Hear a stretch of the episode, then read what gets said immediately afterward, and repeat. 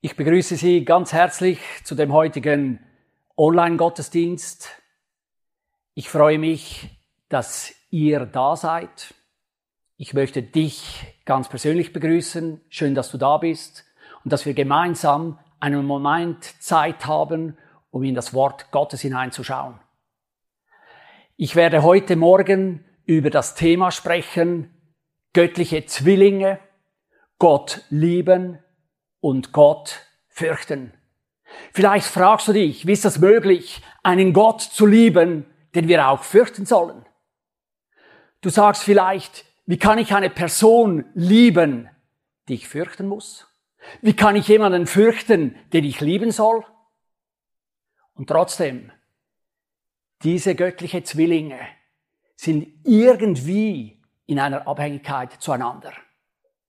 Als Einstieg in dieses Thema möchte ich eine faszinierende Geschichte euch erzählen von einem indischen Mann namens Dinis.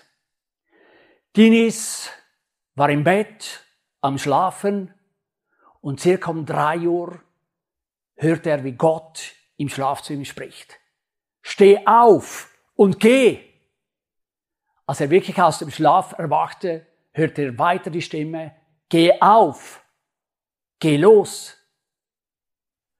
Und er wusste nicht, soll ich jetzt morgens drei Uhr wirklich aufstehen und gehen? Aber schlussendlich war die Stimme so dringlich, er wusste, es ist die Stimme von Gott. Und er ist aufgestanden, hat die Wohnung verlassen, während die Familie noch geschlafen hat, ist nach draußen gegangen, die Stimme war dringlich, geh, und er ging, er rannte. Und er rannte immer weiter. Und plötzlich sagte Gott, stopp. Und er befand sich unter einem Baum. Und dann hörte er die Stimme von Gott, predige zu diesem Baum. Und er war irgendwie ein wenig verärgert. Gott, morgens drei Uhr wächst du mich. Und dann bin ich gerannt. Und jetzt soll ich noch zu einem Baum sprechen. Ist das ein Witz? Aber die Stimme war dringlich. Predige dem Baum das Evangelium. Und er hat angefangen, zum Baum das Evangelium zu predigen. Vom Sündenfall, wie sogar die, die Natur in Mitleidenschaft geraten ist, wie schlussendlich Gott in seiner Liebe Jesus gesandt hat, wie Jesus am Kreuz gestorben ist und für die Sünde der Menschheit bezahlt hat. Und als guter Evangelist macht er am Schluss auch noch einen Aufruf. Wenn du Sünde in deinem Herz erkannt hast, dann darfst du Jesus bitten, dir deine Sünde zu vergeben. Und dann fragt er, willst du das? Und zu seinem Erstaunen hörte er eine weinende, fast nicht hörbare Stimme. Ja, ich will. Und vom Baum herab kletterte ein, junger ein junger Mann mit einem Seil in der Hand.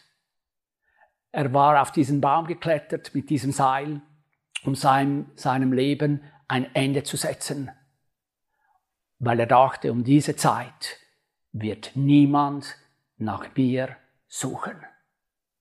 Und in diesem Moment hat Gott ihn gefunden und er hat sein Leben Jesus Christus gegeben. Erst dann verstand Dinis, weshalb Gott ihn morgens früh aufgeweckt hat, losgeschickt hat, um zum Baum zu predigen.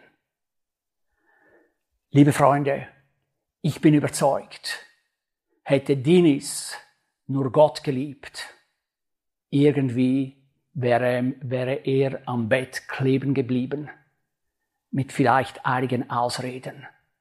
Was soll ich jetzt aufstehen? Was soll ich in die Nacht heraus? Ich spreche noch ein Gebet und dann kommt es schon gut.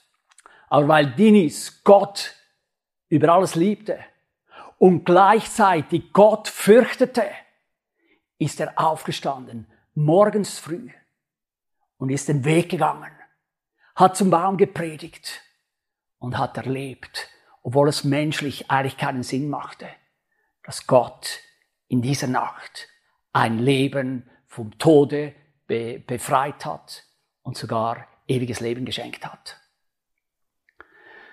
Mir scheint es jetzt ganz wichtig, dass wir genau verstehen, was der Unterschied ist zwischen Angst vor Gott haben und Furcht vor Gott haben, beziehungsweise Gott fürchten. Vorweg, Angst vor Gott haben ist ganz etwas anderes als Furcht vor Gott haben.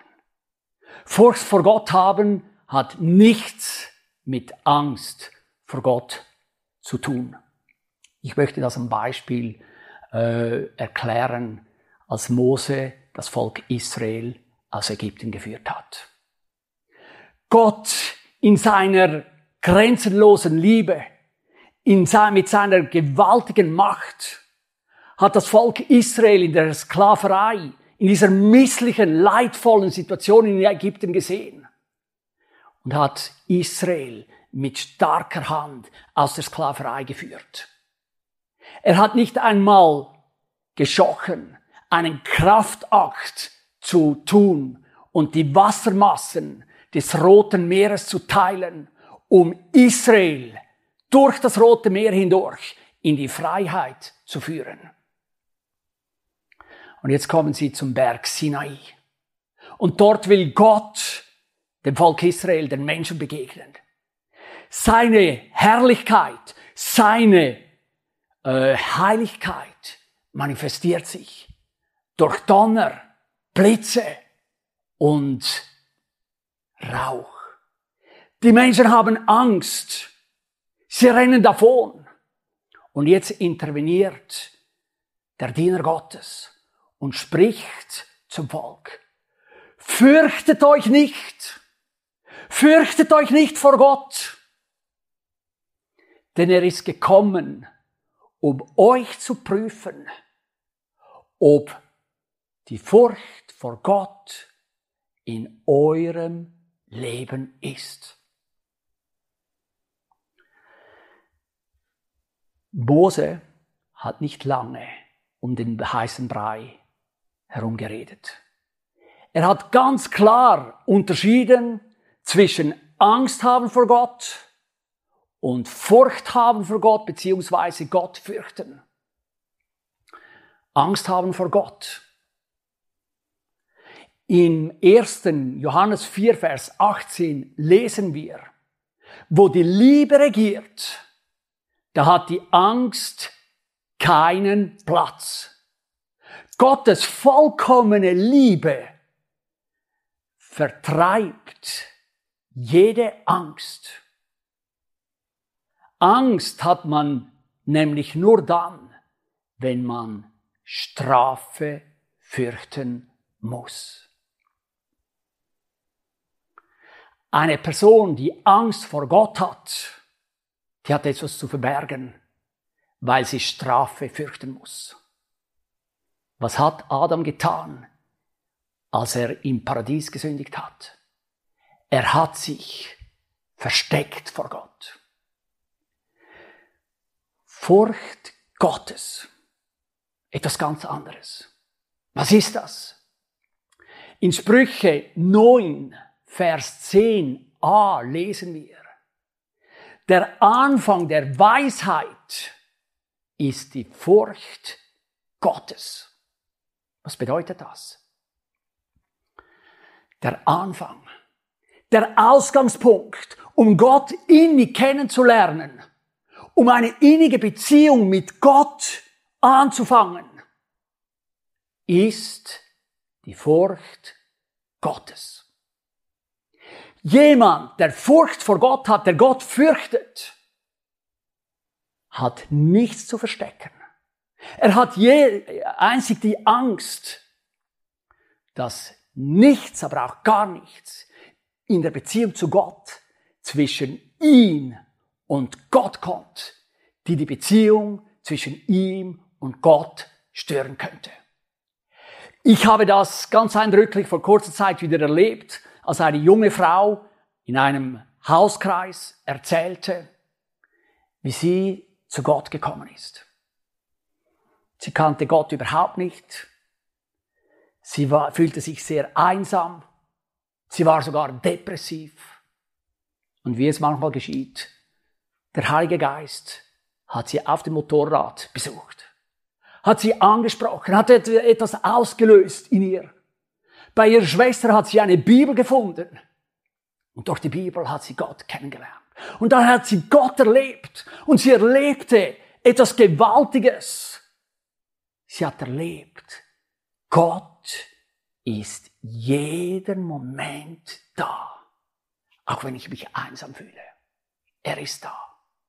Ihm kann ich vertrauen. Und sie durfte sogar erleben, wie sie von der Depression frei wurde. Und diese Frau hat erzählt, was es wirklich heißt, Gott zu kennen. Und hat gesagt, nie mehr, nie mehr möchte ich diese Gemeinschaft missen.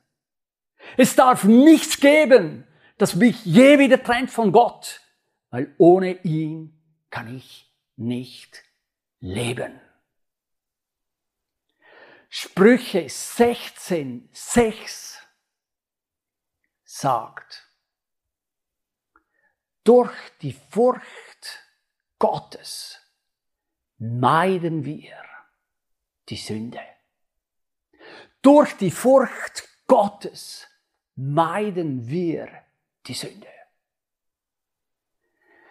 Ich möchte hier in diesem Zusammenhang über den Punkt sprechen, durch die Furcht Gottes werden wir von der Gesetzlosigkeit bewahrt. Durch die Furcht Gottes werden wir, durch die, werden wir von der Gesetzlosigkeit bewahrt. Was ist Gesetzlosigkeit? Gesetzlosigkeit ist ein Raum, wo Unordnung, wo Chaos herrscht. Dafür herrscht Selbstbestimmung, Verwirrung. Schlussendlich ist keine ordnende Herrschaft dort, sondern ich bestimme, was gut und böse ist, was recht und gut ist. Und wir leben heute mehr denn je in einer Zeit, wo die Gesetzlosigkeit präsent ist. Und mir ist es so bewusst geworden in den Vorbereitungen, auch unser gelebter Individualismus, den wir heute liebevoll Verschiedenartigkeit nennen, ist eine Form der Gesetzlosigkeit.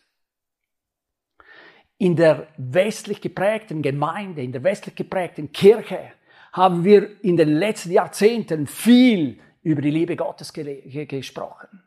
Und das ist wichtig, das ist auch gut, weil die Liebe Gottes uns von der Gesetzlosigkeit, Entschuldigung, von der Gesetzlichkeit bewahrt. Weil die Liebe Gottes uns von der Gesetzlichkeit bewahrt. Das ist so wichtig. Aber was wir in den letzten Jahrzehnten eher vernachlässigt haben oder vielleicht gar nicht mehr gepredigt haben, ist die heilige, gesunde Furcht vor Gott. Und genau diese Furcht vor Gott, die bewahrt uns vor der Sünde. Ich wiederhole noch einmal Sprüche 16, Vers 6. Durch die Furcht Gottes meiden wir die Sünde. Und ich möchte das aufzeigen an einem sehr illustrativen Beispiel von zwei Pastoren. Ich nenne sie Mark und John. Mark, ein sehr begabter Evangelist, hat über viele Jahre ganz viele Menschen zu Jesus geführt. Gleichzeitig war er in der Immobilienbranche tätig. Und obwohl er Evangelist war, Pastor, hat er in dieser Arbeit in der Immobilienbranche großen Betrug begangen. Er hat auch eine Scheidung erlebt. Und schlussendlich wurde er verhaftet, wurde er verurteilt und musste für fünf Jahre ins Gefängnis. John, ebenfalls ein Pastor, hat ein Buch geschrieben und dieses Buch hat Mark im Gefängnis gelesen. Dann hat er John gebeten, ihn zu besuchen. Und als dort John ankam, ist ihm Mark begegnet in den Gefängniskleidern. Sie haben sich umarmt. Und dann hat Mark zu John gesagt, ich habe ganz viel mit dir zu besprechen. Und er hat ihm erzählt, wie alles gegangen ist. Wie er verurteilt wurde, wie er ins Gefängnis gekommen ist. Und als John seine Geschichte gehört hat, hatte, hat er ihm gesagt, Mark, als ich ein Junge war, habe ich dich gesehen, ich habe dich gehört. Du warst ein großes Vorbild für mich. Erzähl mir doch, wo hast du die Liebe zu Gott verloren? Und Mark sagte zu ihm, ich habe die Liebe zu Gott nie verloren. Und John wurde, wurde ärgerlich und sagte, das kann nicht sein. Du wurdest verurteilt, weil du betrogen hast. Du hast im Ehebruch gelebt. Sieben Jahre lang hast du nicht getan, bist du nicht Jesus nachgefolgt. Und jetzt sagst du mir, du hast die, die Liebe zu, zu Jesus nie verloren. Und dann schaute ihn Mark an. Er sah nämlich die Verwirrung in den Augen von John und sagte ruhig und leise zu ihm, John, ich habe in all diesen Jahren die Liebe zu Jesus nie verloren. Aber ich hatte keine Furcht vor Gott. Ich hatte keine Furcht vor dem Wort Gottes. Und dann sagte er zu ihm, schau dieses Gefängnis, das ist nicht Gottes Urteil über mein Leben, sondern diese Zeit im Gefängnis ist ein Gnadengeschenk von Gott. Wäre ich in meiner Haltung so weitergegangen, dann wäre ich ewig verloren gewesen. Es hätte keine anderen Auswege mehr gegeben als ewige Hölle, Verdammnis. Und dann hat Mark noch etwas dazugefügt und hat gesagt, schau, es gibt so viele Menschen, Millionen von Menschen, die leben wie ich. Sie lieben Jesus, aber sie haben keine Furcht vor Gott und vor seinem Wort.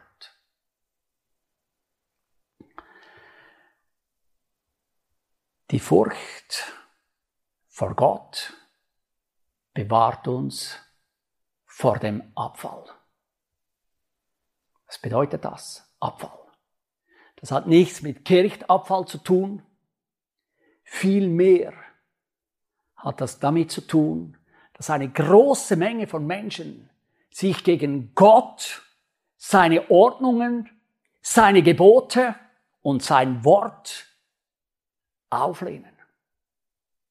Gott den Rücken zudrehen den Glauben absagen und schlussendlich vom Glauben und von Gott abfallen. Die Barna Group in Amerika hat eine umfassende Studie erstellt über die letzten 23 Jahre, sprich vom Jahr 2000 bis Jahr 2023 und hat dabei festgestellt, dass alleine in Amerika in den letzten 23 Jahren 40 Millionen Amerikaner den Glauben verlassen haben. Eine ungeheuerlich große Zahl von Menschen, die Gott den Rücken gekehrt haben. Wenn wir das herunterbrechen auf die ca. 34 Millionen Amerikaner, Gesamtbevölkerung in der, in der USA, dann ist das etwa jeder Zwölfte, der den Glauben verlassen hat. Ich möchte diese Zahlen nicht mehr weiter interpretieren, aber es gibt uns trotzdem so ein gewisses Bild. In 2. Thessaloniker wird uns von diesem großen Abfall geschrieben, erzählt, der kommen muss, bevor Jesus Christus wieder zurückkommt.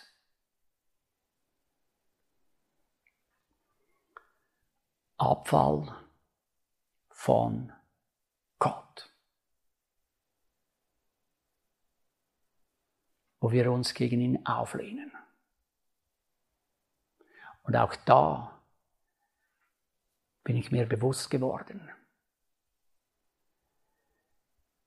Wenn wir nicht die Furcht Gottes in unserem Leben haben und wir uns ganz bewusst an das Wort Gottes klammern,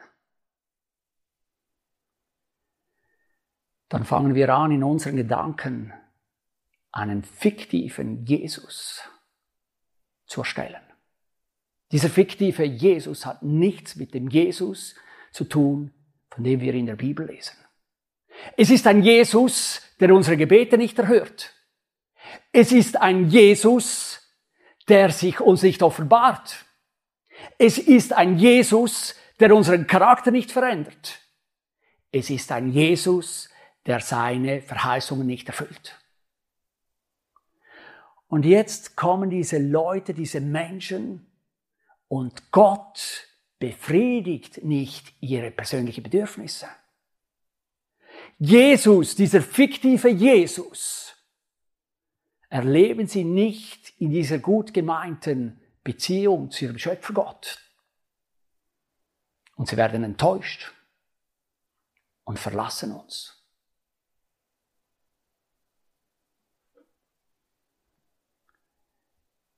mit all dem gut gemeinten, dass wir den Menschen den Zugang zu, zum Glauben vereinfachen wollten, haben wir nichts anderes gemacht, als die Menschen auf Enttäuschung und auf Abkehr vom Glauben vorzubereiten. Aber liebe Freunde, ich bin überzeugt, dass Gott heute wieder die Furcht Gottes in meinem Leben, in deinem Leben, in unseren Gemeinden herstellen will und herstellen kann und herstellen tut. Auch da möchte ich nochmals euch in eine Lebensgeschichte hineinnehmen. Eines Mannes, den ich sehr schätze. Dieser Mann, ich nenne, nenne ihn Antonio, kam zu Gott und hat, ihn hat mit ihm gesprochen und hat ihn gefragt, weshalb ist mein Leben so kraftlos? Weshalb erlebe ich dich nicht mehr? Ich folge dir nach. Ich diene dir. Ich nehme mir viel Zeit für das Gebet. Und Gott hat zu ihm gesprochen und hat zu ihm gesagt, Antonio, in deinem Leben gibt es Sünde. Und Antonio hat Gott bei Gott nachgefragt. Sünde in meinem Leben. Und Gott sagte zu Antonio, ja, Sünde in deinem Leben und du duldest Sünde im Leben anderer Menschen. Und dann sagte Gott zu Antonio, lies Hebräer Kapitel 1. Hebräer Kapitel 1 ist das Kapitel, wo Gott Jesus als König des Universums einsetzt. Und er hat begonnen in Hebräer 1 zu lesen. Und als er zu Vers 9 kam, heißt es dort, weil du die Gerechtigkeit geliebt hast. Und Gott sagt, stopp, Antonio, alle Christen lieben die Gerechtigkeit. Aber es ist noch nicht alles. Lies weiter weil du die Gerechtigkeit geliebt hast und die Sünde gehasst hast. Deshalb hat Gott dich über alle deine Gefährten gesalbt. Und Gott sagt zu ihm, Antonio, wenn du Sünde hast, so wie ich sie hasse, dann wirst du sehen, wie, das Le wie, das, wie die Salbung, wie die Kraft in deinem Leben zunimmt. Und Antonia hat gesagt, ich war an Orten, wo die Gegenwart Gottes so kraftvoll war. Weshalb? Weil die Liebe zu Gott da war und schlussendlich auch die Furcht zu Gott. Und deshalb brauchen wir diese zwei göttliche Zwillinge. Liebe zu Gott, aber auch die Furcht vor Gott. Die Liebe vor Gott schützt uns vor Gesetzlichkeit und die Furcht vor Gott bewahrt uns vor der Sünde, vor, vor dem Leben in der Sünde, vom Sünde praktizieren, Übertreter werden und schlussendlich abfallen vom Glauben. Liebe Freunde, es braucht manchmal, dass wir Entscheidungen treffen in unserem Leben. Entscheidungen treffen, wer und was hat Vorrang in meinem Leben. Ich möchte euch noch ganz kurz mitnehmen ins Paradies, als Eva vor dem Baum der Entscheidung stand, vom Baum zu essen oder der Stimme Gottes hören und die, die verbotene Frucht nicht zu nehmen und zu essen. Eva war nicht von der schlechten Seite des Baumes angezogen. Sie war von der positiven Seite des Baumes angezogen. Das heißt, sie sah den Baum an und er war gut anzuschauen. Und dann hat sie ihre Entscheidung getroffen. Meine Weisheit, meine Meinung, was das Beste ist für mich, hat Vorrang gegenüber dem, was Gott sagt, was das Beste, was das Beste ist für sie. Und sie hat die Frucht genommen und sie hat sie gegessen. Und liebe Freunde, diese Geschichte wiederholt sich immer wieder, auch in unserem täglichen Leben 2023. Gott spricht zu uns durch sein Wort. Er sagt uns, was er möchte, was er will. Aber wie oft folge ich meinem, meiner Meinung, meiner Weisheit, obwohl Gott mein Schöpfer ist und das Allerbeste, und das Allerbeste für mich will. Schaut, in Hebräer 10,25 steht geschrieben, dass wir als Christen die Gemeinschaft unter den Christen brauchen. Gott hat es so gewollt. Und ich, wir in unserer Gemeinschaft, in unserer, äh, in unserer Weisheit sagen, brauche ich nicht. Geht auch ohne. Und wir bleiben fern von der Gemeinschaft. Und es tut uns nicht gut. Ich denke an 1. Petrus 1, 22, wo es heißt, dass Gott uns befähigt hat, unsere Brüder und Schwestern zu lieben.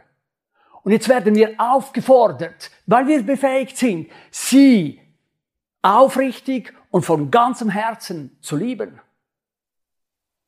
Und stattdessen leiste ich mir es, leisten wir uns es, unsere Brüder oder Schwestern, die uns nicht passen, auszugrenzen, vielleicht zu verurteilen, sogar zu richten. Meine Meinung, meine Weisheit.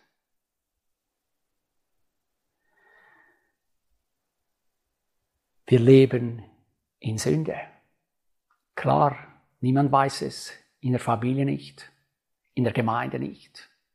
Niemand wird es, nimmt es wahr, es sind ja verborgene Sünden. Und Jakobus 5, Vers 16 sagt, bekennt einander eure Sünden und betet füreinander, dass ihr geheilt werdet. Meine Weisheit, Meine Meinung brauche ich nicht. Ich darf in der Sünde leben. Kein Problem. Und Gott sagt ganz etwas anderes. Und zum Abschluss noch in Römer 12, Vers 11 heißt es, seid brennend im Geist.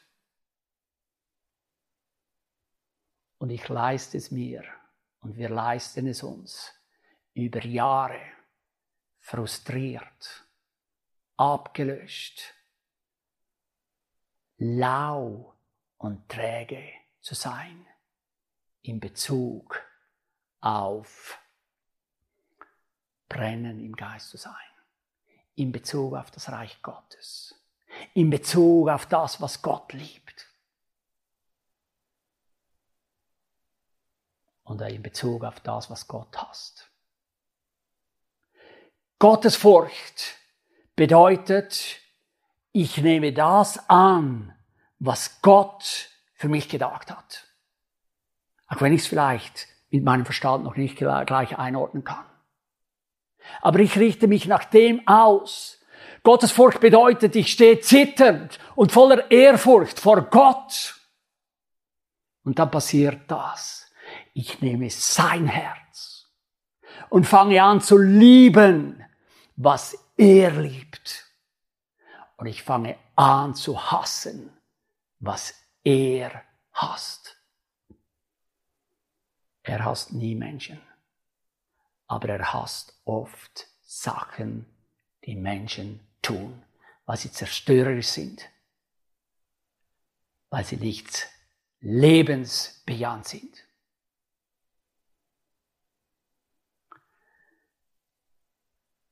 Gott lieben, Gott fürchten, da geht es um eine Lebenshaltung. Es geht darum, wie ich Gott als Schöpfer, als Herr, als Erlöser in meiner inneren Haltung von Ehrerbietung, Unterordnung und Gehorsam begegne. Liebe Freunde, Entscheidung.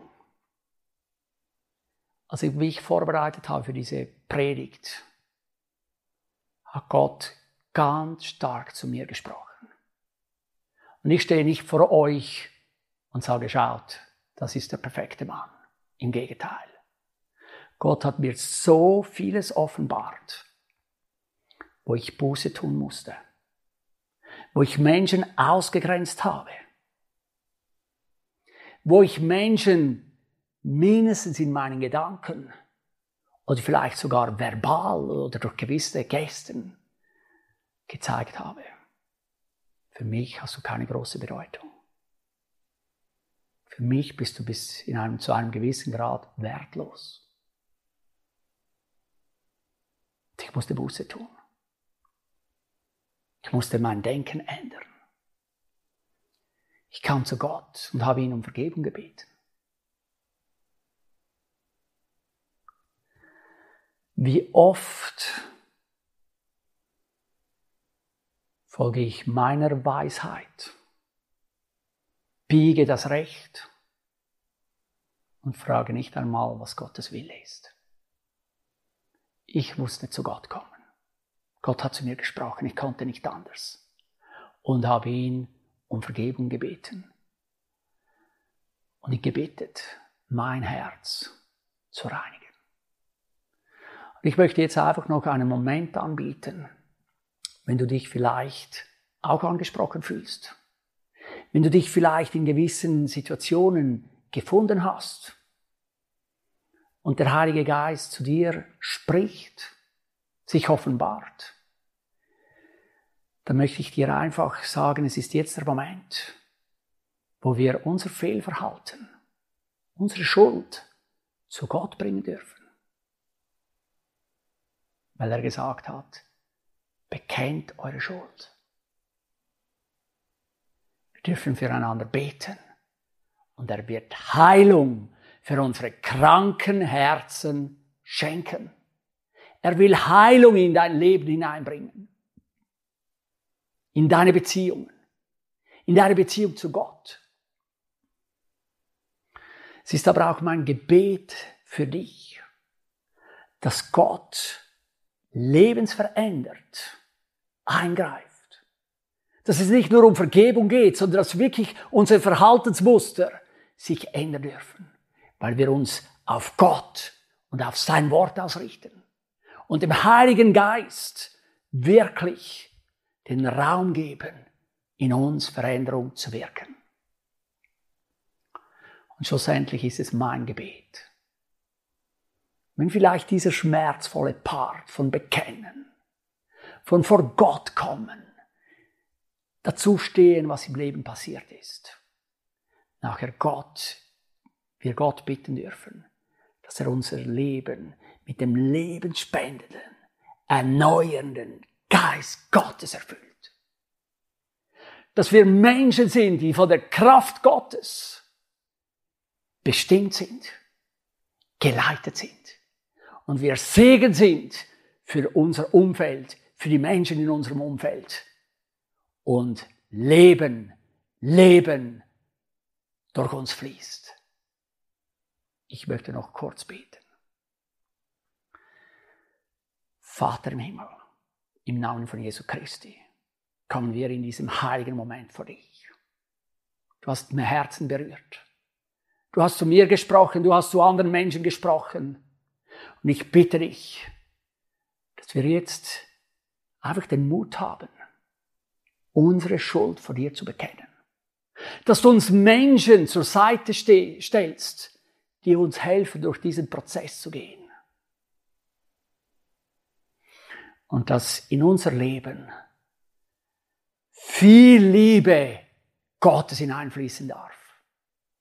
Und viel Liebe für Gott herausfließen darf. Aber dass auch Furcht Gottes in unser Leben kommen darf wo wir dich fürchten als den und ehren als den gewaltigen Gott, Schöpfer Himmels und der Erde. Und wir dir nachfolgen, kompromisslos.